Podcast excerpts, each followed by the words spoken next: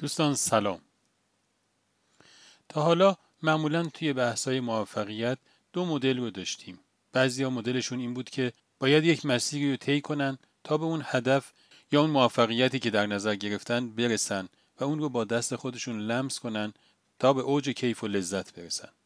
بعضیا هم مدلشون اینجوریه که میگن نه خود مسیر مهمتر از رسیدن به هدفه و باید توی همین مسیری که طی می‌کنی تا به هدفت برسی نقطه نقطه لذت ببری حالا ممکنه یه مدل های دیگه هم باشه.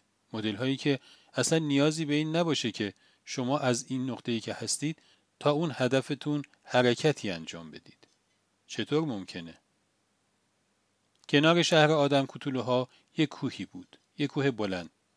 همه می‌گفتن بالای کوه یه گنجیه. یه گنجی که هر کی بهش دست پیدا بکنه خودش که هیچی همه نسلن در نسلش دیگه می‌تونن توی رفاه و آسایش زندگی بکنن. خیلی هم به امید رسیدن به این گنج از این کوه بالا می‌رفتن. کوه صعب العبوری بود.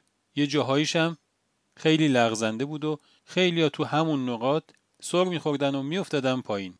پسر جوون داستانک ما هم این قصد رو داشت. ولی دیده بود که آدمایی که رفتن بالای اون کوه وقتی که برمیگردن آش و لاشن. دوست نداشت اون اینجوری باشه. رفت پیش پیر دانا. ازش راهکار پرسید.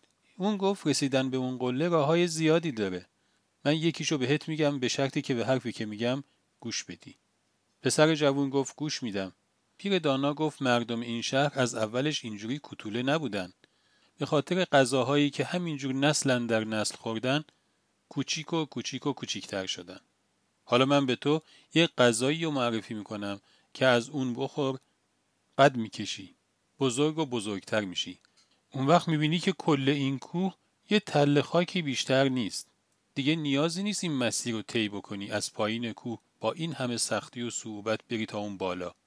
همین که دستتو دراز کنی دستت به اون گنج می‌رسه و می‌تونی هر چی خواستی از توش برداری.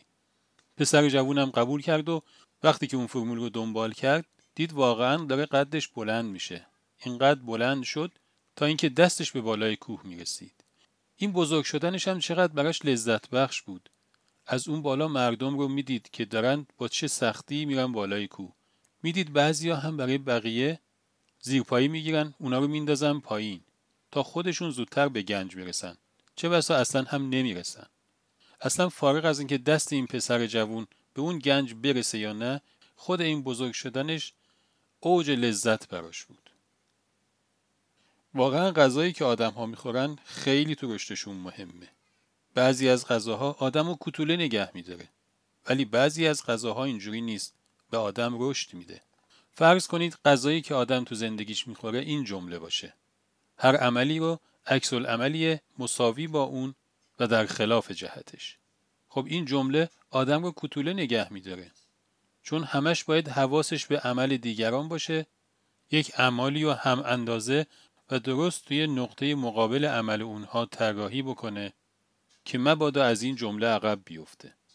ولی حالا این رو بذارید جلوی این قضا که جواب هر عملی خوبیه. چه اون عمل خوبی باشه چه بدی. خب این خیلی هیجان انگیزه. جواب بدی و با خوبی دادن خیلی هیجان انگیزه و به آدم رشد میده. وقتی که جی پی ذهن آدم قفل بشه رو اینکه پاسخ هر عملی و باید با خوبی بده اون وقتی که در خودش رشد دائمی و احساس می‌کنه. شاید به همین خاطره که اون مؤمنینی که تونستن به قلب خودشون وسعت بدن به هر چیزی که اراده بکنن می‌رسن. البته اون پیردانا آخر داستانک یک چیزی هم به پسر جوون توصیه کرد. اون یه فرمول دیگه هم بهش داد. ازش خواست که وقتی که دستت به گنج رسید بعدش این فرمول رو تهیه کن و بخور. با خوردن اون قدت دوباره کوتاه میشه مثل بقیه مردم. اینجوری فردا روزی اگه کسی مثل خودت طلبه شد می‌تونه پیدات بکنه و دستش بهت می‌رسه. خدا نگهدار.